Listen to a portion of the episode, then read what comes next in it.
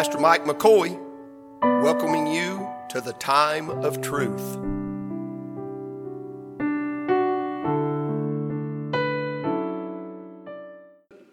This is where the Lord hath led me today. I'm in 2 Timothy chapter 3, verse number 16. A good study is the 316s of Paul. Just, just read chapter 3 and verse 16 of all of Paul's writings. That's a, that's a, that's a great study. It'll, it'll, it'll give you a message right there. And uh, this is where uh, I'm satisfied the Lord had had me today.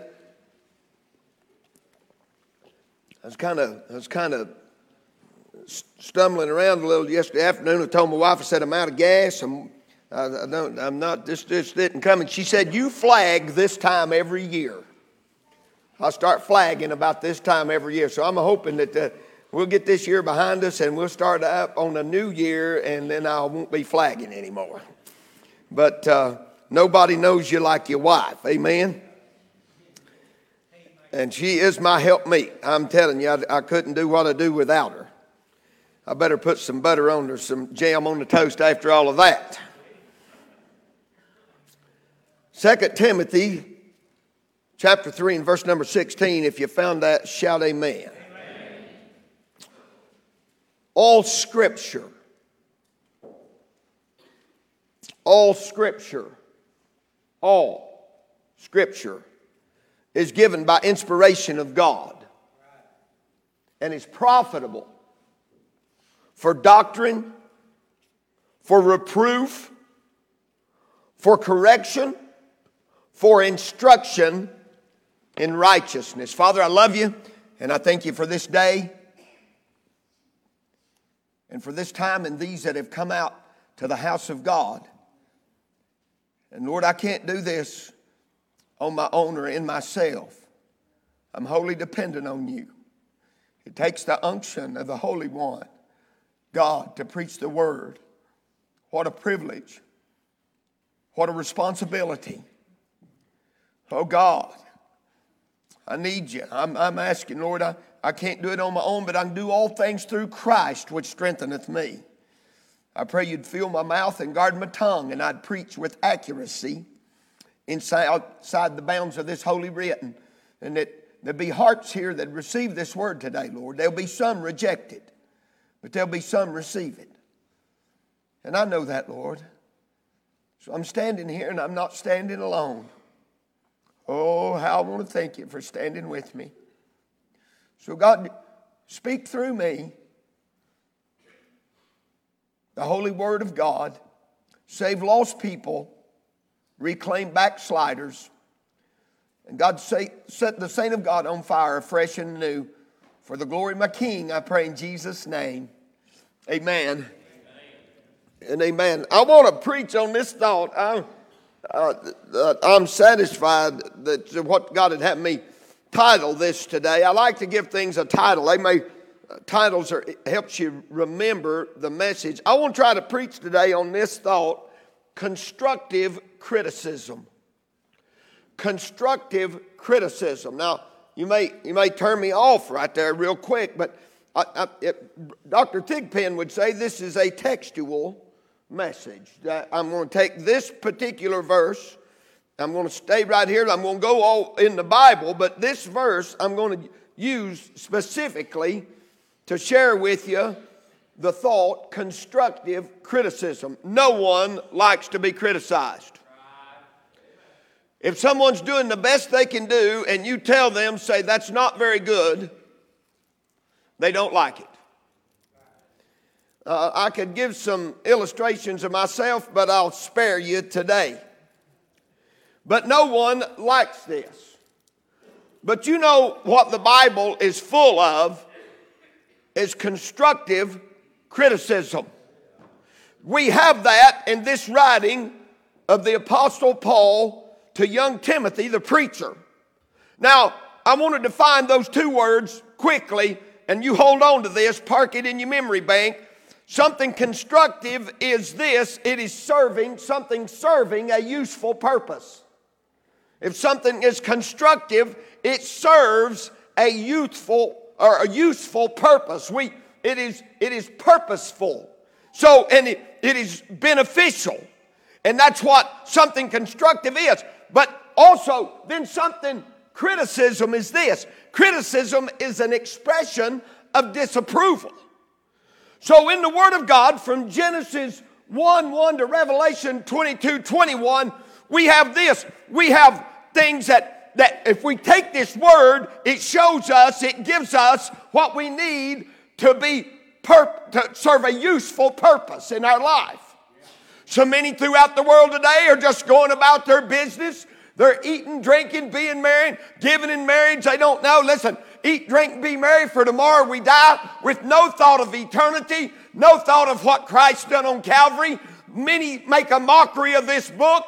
They think church is just an organized uh, uh, uh, thing uh, in order for preachers to make a lot of money. Uh, they ought to join the Free Will Baptist bunch and they'd find out how untrue that is. I'm not throwing off, but there's many of them out there making millions buying airplanes and whatever. I'm not here. I don't need any more money. I've got everything I need. Godliness with contentment is great gain. But it is this. It is this, my friend. It is something that is useful in our life, serving a useful purpose. Are we constructive in what we're doing in our life? Or are we just seeing what we can get and how much we can have? What would it profit a man if he should gain the whole world and lose his own soul? What would a man give in exchange for his soul? I tell you what he'd give. He'd give everything he ever had in this world to exchange for a better standing with Christ concerning his soul. Now, criticism, though the Bible, the Bible is full of, of, of, of words to show us how to serve a useful purpose, but it's also this, it's full of expressions of disapproval. We have a few of them here in this particular passage. Now, Proverbs 14 and 12 says, There's a way that seemeth right unto a man, but the end thereof are the ways of death. Familiar scripture.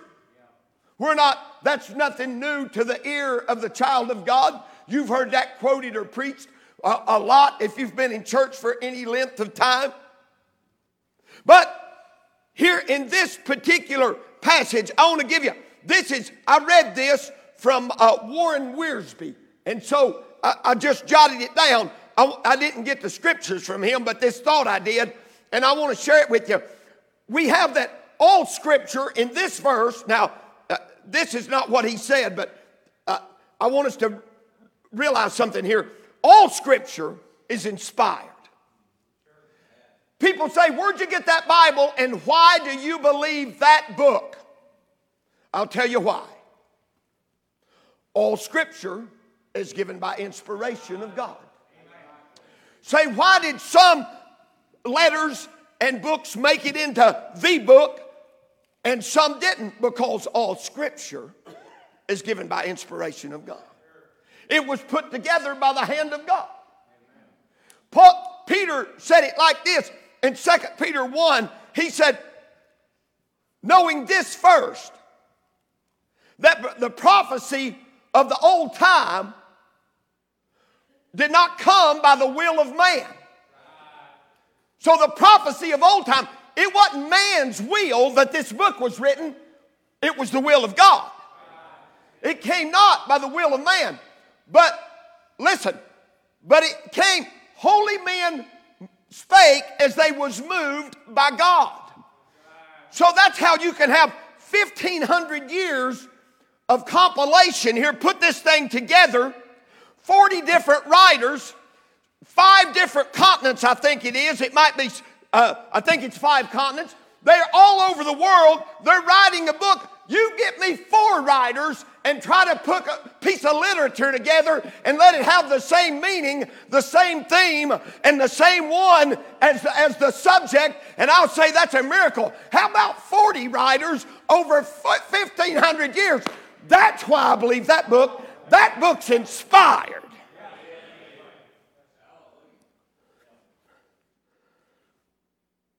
For what? Well, it's profitable. That means it's beneficial. It's beneficial for these things, these four things. For doctrine. Now, Dr. Wiersbe said the doctrine refers to what is right. I'll agree with that. It is the teaching or the learning of the Word of God. That is our doctrine. They say, What's your doctrine? I'll say, The Bible. Say, well, you can't nail it down. They don't want a doctrine, they want a denomination. Someone wants to argue with you, it's not over the doctrine, it's over a denomination and what they what's on the sign out front. Listen, I'm not going to argue with you over denomination, and I'm going to say my doctrine. If you want to know my doctrine, it's the Word of God. It is this. It is this. He said, He said, we'll know what's right. Well, for all have sinned and come short of the glory of God. We know what's right. I quoted earlier, there's a way that seems right, but that's not the right way. Righteousness, in that same chapter 14, righteousness exalteth a nation, but sin is a reproach to any people. Can I say any person? You still with me? The doctrine. It's what is right. Then we have reproof. Reproof is simply what is not right. Now, if you look into the world today, humanism is when men try to exalt themselves to the to elevate themselves to the place of God. Well, that's what the devil tried to do, and God kicked him out of heaven. According to the scripture. I believe the book. I believe it's inspired word of God. Say, how can you know this? These things are written unto you that you may know that you have eternal life. I'm glad by the scripture I know that. And the Spirit beareth witness with our spirit that we're the children of God. I'm glad I know that today. And because of those things, I believe this book. I believe that its reproof is what is not right. Romans 6 1. Should we continue in sin that grace may abound? God forbid, that means no. Whatsoever is not of faith, it is sin, A plus. So we're not going there. Look, 1 John 3 and, and about verse 8. He that committeth sin is of the devil. But hold on there. Hold on. For all have sin and come short of the glory of God. But he that committeth, the word committeth there, it means this it means to continue in sin. The ETH, Brother Raymond Riggs said, put it in fluid drive. In other words, it kept on going. So it's the one that continueth in sin is of the devil. Boy, this is happy preaching today, isn't it? Y'all look like a happy bunch of people. My word, why'd you preach something like this today, preacher? You talk to the Lord about it. Don't ask me. Reproof is what is not right. You know not what's not right. Shacking up, wrong. Men, men living, marrying men, women marrying women, a drunkard, fathers that don't lead their children in the house of God. Oh, we've got it going now. What is all this? It's reproof. When I was backslid on God, not bringing my family to church like I should have, Delmer would yell in the house when I'd finally show up on dinner day. God, get a hold of my today's backslid. Go get him. God, I thought, Delmer, I'm sitting right here.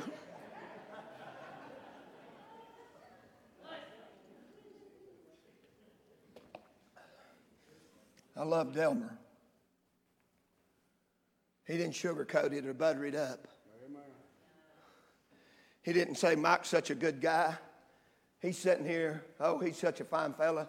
He said he's backslid on God. You know, that's reproof.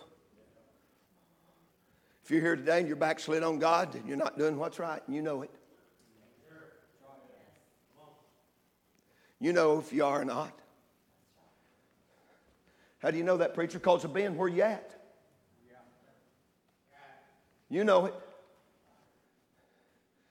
Reproof is what is not right. Then correction is how to get right. Now, if you're unsaved, here's how it works. If we'll confess with our mouth the Lord Jesus and believe in our heart that God hath raised him from the dead, finish it with me. Thou shalt be A plus. For with the heart man believeth unto righteousness, and with the mouth confession is made unto salvation. The, with the mouth, for the scripture saith, Whosoever shall call upon the name of the Lord shall not be ashamed. That's why we encourage coming forward. That's why before I baptize them, I ask them for a statement of faith. I didn't know what Jake was going to say that night. He said, Do I get a microphone? I thought, My word, what's he going to say? Come on, brother. And it was good. Why? Because it was sanctioned with the Holy Ghost. That's why. How do I get right? Call on the Lord. That's what correction is. Just calling on the Lord. I used to say in revival services, I'm going to ask you to call on somebody you've never seen before. And I'm going to ask him to do something for you you've never had done. And that's what faith is it's the substance of things hoped for, and it's the evidence of things not seen. The evidence there means the proof. It's the proof. Praise God. And I've seen a lot of people come forward and call on all of God that they'd never seen before. And Jake, they believed it in their heart. And when they'd look up, I miss Harv Daly this morning. But when they'd look up, when they'd look up, you can see that, you can see it in them the understanding that God saved them. Are you still with me? Amen. This is my introduction. My message just take I just got a couple things in the message. So it's it's how to get right. Then then we have instruction. Instruction is how to stay right. Instruction is how to stay right. Uh, uh he said it, John said it like this in 1 John 1. He said, he said, This is the message we declare unto you. That God is light, and in him is no darkness at all. You know why they turn the lights down in the bar room? They don't want to see what's going on. That's why the devil comes out to play. That they used to say, and they're right. There's nothing at one o'clock in the morning that you need to be doing. Why? Because it's dark at 1 o'clock in the morning. Unless you live in Alaska. Sometimes it's light there all 24 hours. Know how they live up there. Be bad enough. It'd snow and get cold, but I need a little sleeping time, and that's what you do in the dark. In Him's no darkness at all. For if we say we have fellowship him, eh, with Him and walk in darkness, we lie and do not the truth. And the Bible said all liars shall have their part in the lake of fire. That's pretty bad. If I was lying, I'd get right with God and quit doing that. So here, we lie and do not the truth. But if we walk in the light as He is in the light, we have fellowship one with another, and the blood of His Son, Jesus Christ, cleanseth, continuing, from all sin. Isn't that good? That's good, praise God. That'll make Baptists smile. Glory to God. Cleanseth us from all sin. I'd never seen this, Brother Dennis, till this morning. And I'm looking up sin on my little iPad thing there. I can pull up all these words, bang, bang, bang. It's a lot faster than thumbing through the pages, I'll just tell you. And I look put in sin and I'm looking for this verse. If we confess our sin.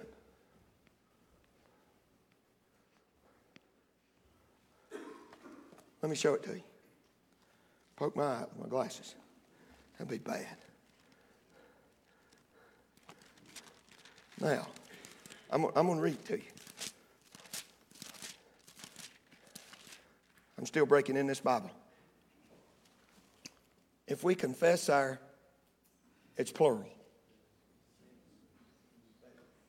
Now, if we if we say we have no sin, sin, if we say we have no sin, singular, we deceive ourselves and the truth is not in us. But if we confess our sins, plural,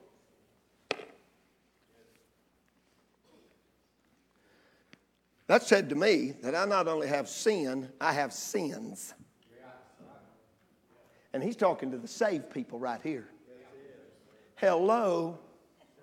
And if we confess our sins, he's faithful and just to forgive us our sins and to cleanse us from all unrighteousness. You know what that is? That's constructive criticism's what that is. That's saying, here's, take this, that's not useful, this is useful. And this, I disapprove of this, but I can take what I disapprove of and make you useful. Here's the thing nobody wants that.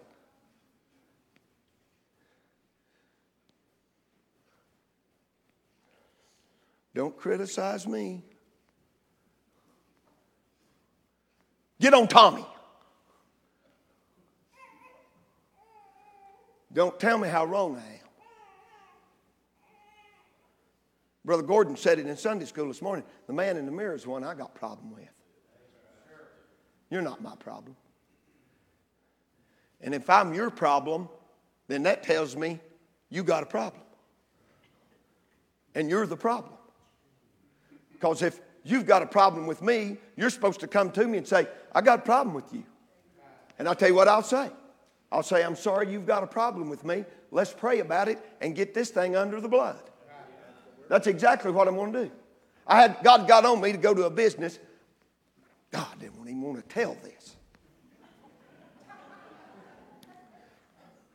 I wish God called every one of you to preach and you had to get up here and do this one time.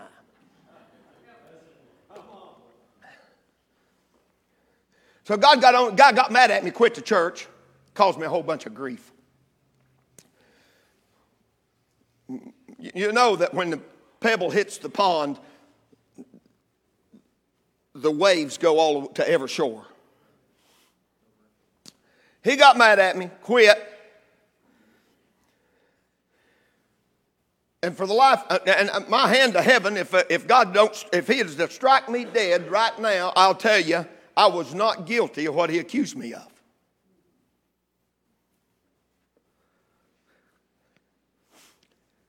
But you hear things in confidence that you're not at liberty to tell other people. You can't do it. Well, you'd like to tell them.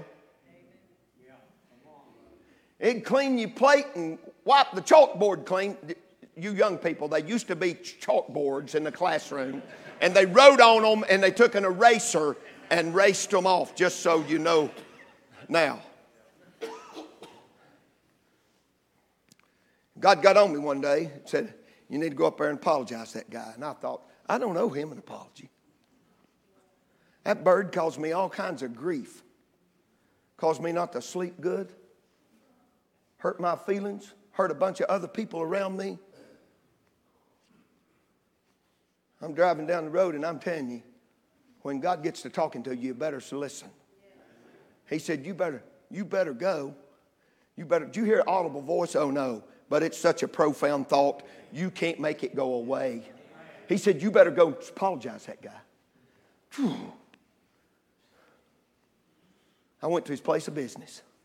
I went in there and I thought, I'll go in and ask for him. He won't be there and I'll be off the hook. I go to the place of business for sure. He's there and there's nobody with him. He's all by himself. I walk in that place. I knocked on the door, and when he saw me, he was a little bit taken back that it was me. I said, I got it. I, I, can I talk to you just a moment? Sure. I said, I want to tell you that I'm sorry that I hurt you. I wouldn't hurt you for the world. I'm sorry that I hurt you. You know what he done? He started crying and he said, You don't owe me an apology.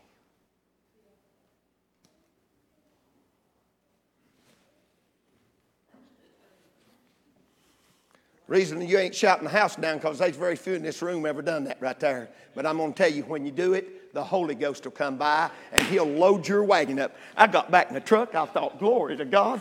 I feel like preaching today. Who else do I need to go see? Surely there's somebody else I need to apologize today. This is so good, I can't stand it. God has blessed me. He said, I didn't ask you to do nobody else, just that one. Let me try you and see if you'll do it. You know what that is? That's instruction in righteousness. That's constructive criticism. Two points. I, can, I got seven minutes till. I'll give this to you in ten minutes.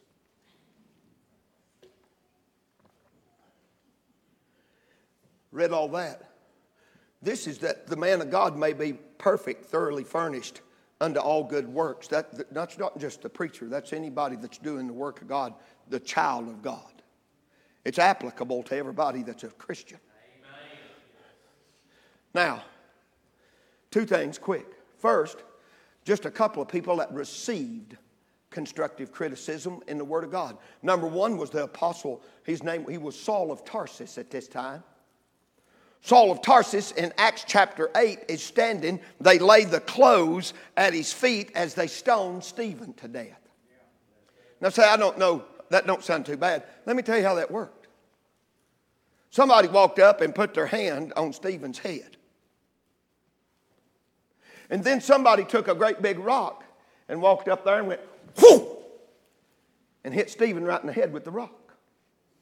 And then all them guys standing around that had rocks walked over there, and all of them took their turn bashing Stephen in the head until he dies. And Saul's standing there, and he's going along with it, killing. Killing. He's one of them that's in the way. And Stephen says, Lord, hold not this to their charge, this sin to their charge. And the Bible said, and he fell asleep. Now, in that same year or thereabout, not much more than a year later, if it's that long, chapter 9 of Acts, Saul has gone to the high priest. He's got a bunch of letters that's condemning Christians that he can find in Damascus. He's bloodthirsty. If he killed one, he's doing it for the cause of God. He's killed one, he's going to kill somebody else. He's going to bring them, put them in prison. He's going to separate families. He's going to cause turmoil, and he's on his way to get it done. And all of a sudden, the Holy One of Heaven shows up and speaks to this old lost man who thinks he's a Christian, or not a Christian, but he thinks he's in the family of God because he's a Pharisee. And he said, Saul, Saul, why persecutest thou me? It's hard for thee to kick against the pricks. And when old Saul fell to the ground, as the great light from heaven shone around him, he said, Who art thou, Lord? And he said, I'm Jesus, whom thou persecutest. Hallelujah. And you know what? Paul received it. Paul could have argued. Paul could have said, I don't believe it. Ah, blah, blah, blah, blah, I don't hear it. You're not talking to me. Just like in here today, God's talking to you. He's talking to you. Through the Word of God, the Word of God. Why are you persecuting me, Paul? Saul? And he received it. And uh, he is the apostle, Brother David, to the Gentiles. He's the one that wrote us the letters that we could knew, know how the New Testament church should operate today. Isn't that good? You know why? Because he received it. Watch this though. Somebody else that's already saved. Somebody that walked side by side with Jesus. Someone that got out of the boat and began to sink, and the Christ reached down his head when he cried, Lord, save me. He reached down and got him up, pulled him back up on the water, and Brother Randy Maynard preaches, and G- Peter walked twice on the water. He walked out, and praise God, he come a walking back. And this is the one that said, Everybody else will leave you, Lord, but I'll not leave you. And Jesus said, Before the cock crow twice, thou shalt deny me thrice. He said, Oh, and this is the one that cut Malchus's ear off in the garden when they come after Jesus. The fisherman wasn't much of a swordsman. He was aiming for his neck and he got his ear. This is the one that on the day of Pentecost 3,000 people saved because this one gets up and says this. This is what the prophet Joel said. The Spirit's been poured out on you today. They had understanding. 3,000 Jews are saved that day.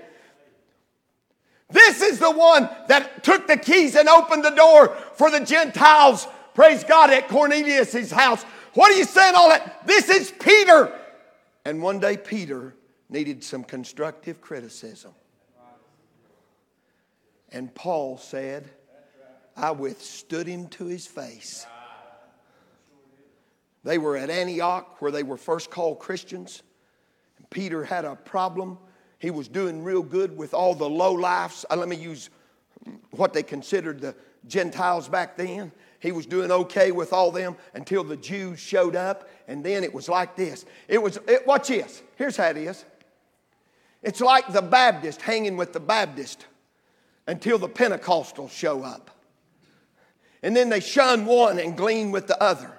Or the Pentecostals hanging with the Pentecostals and still the Baptist boy shows up. And then they don't want nothing to do with him. They're hanging with their denomination. It's the same thing. What did he need? He received some constructive criticism. How do I know that Peter received it? Because when Peter wrote this letter out of Second Peter, here's what he said he said, The beloved brother Paul. Are you still with me? But not everybody receives it. I'm about done.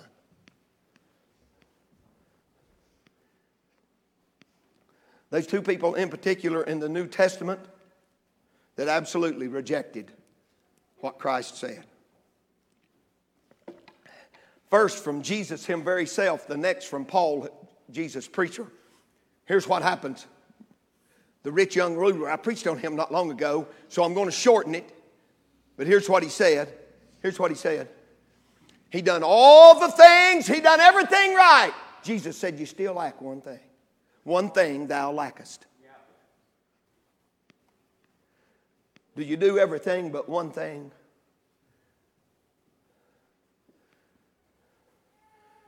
And that guy went away grieved. He never got it. Why? Because he wouldn't receive it, he rejected it.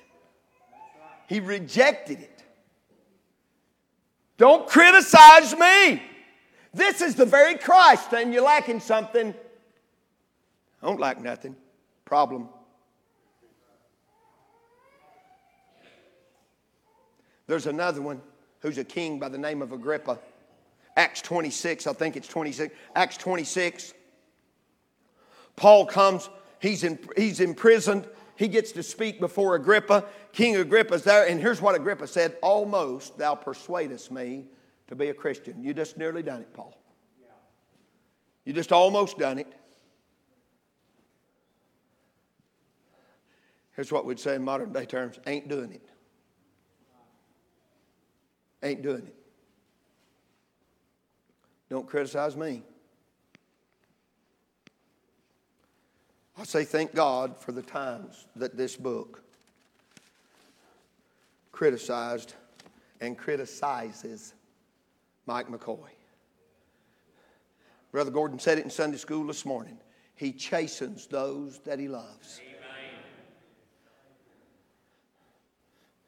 How did I know I belonged to Louise? Because I was the one she whipped.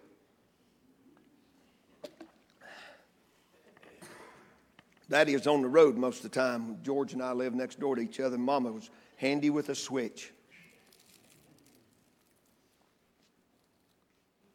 I can't ever remember getting a hugging, a whipping that I didn't get a hugging afterwards and say, you know, I love you. Yeah. Beat the stuffings out of me and then say, you know, I love you. Where'd you learn that? Out of the book. I didn't think it was too constructive back in.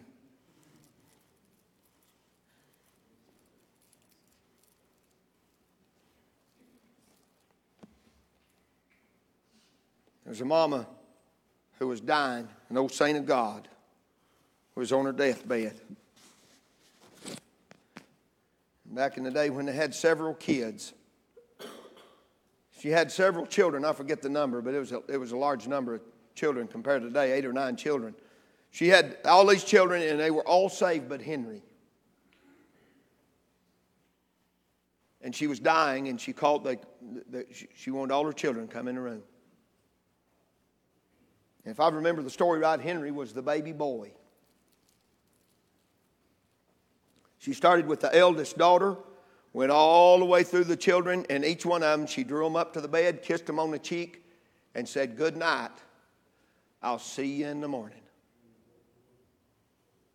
She went through all the children. She comes to Henry. She pulls Henry down to her, kisses him on the cheek, and said, Henry, goodbye.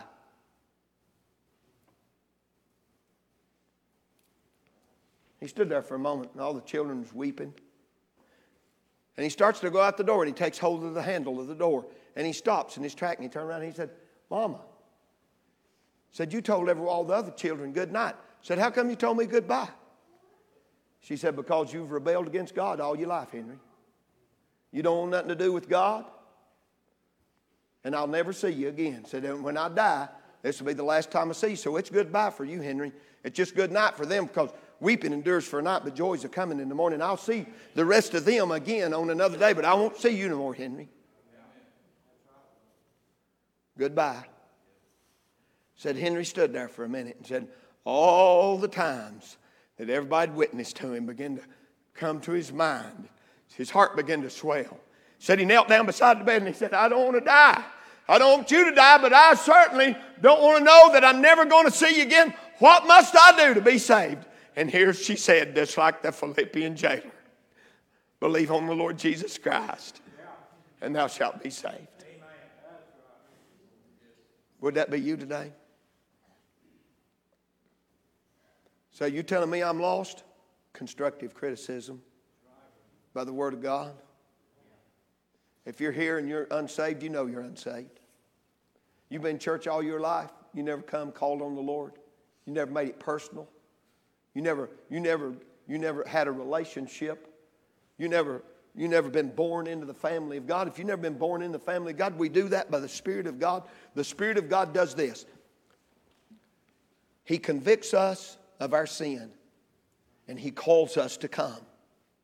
And Jesus said, And I, if I be lifted up, I'll draw all men unto me. We lift up the name of Jesus, the Christ, the only begotten of the Father. The, the, the resurrected king and righteous judge got himself out of the grave. We lift him up. The Spirit does his work. He'll guide, uh, guide uh, in all truth. He draws you, he woos you. He wants you to come. Call on the name of the Lord, and whosoever shall call on the name of the Lord. Play me something, friend.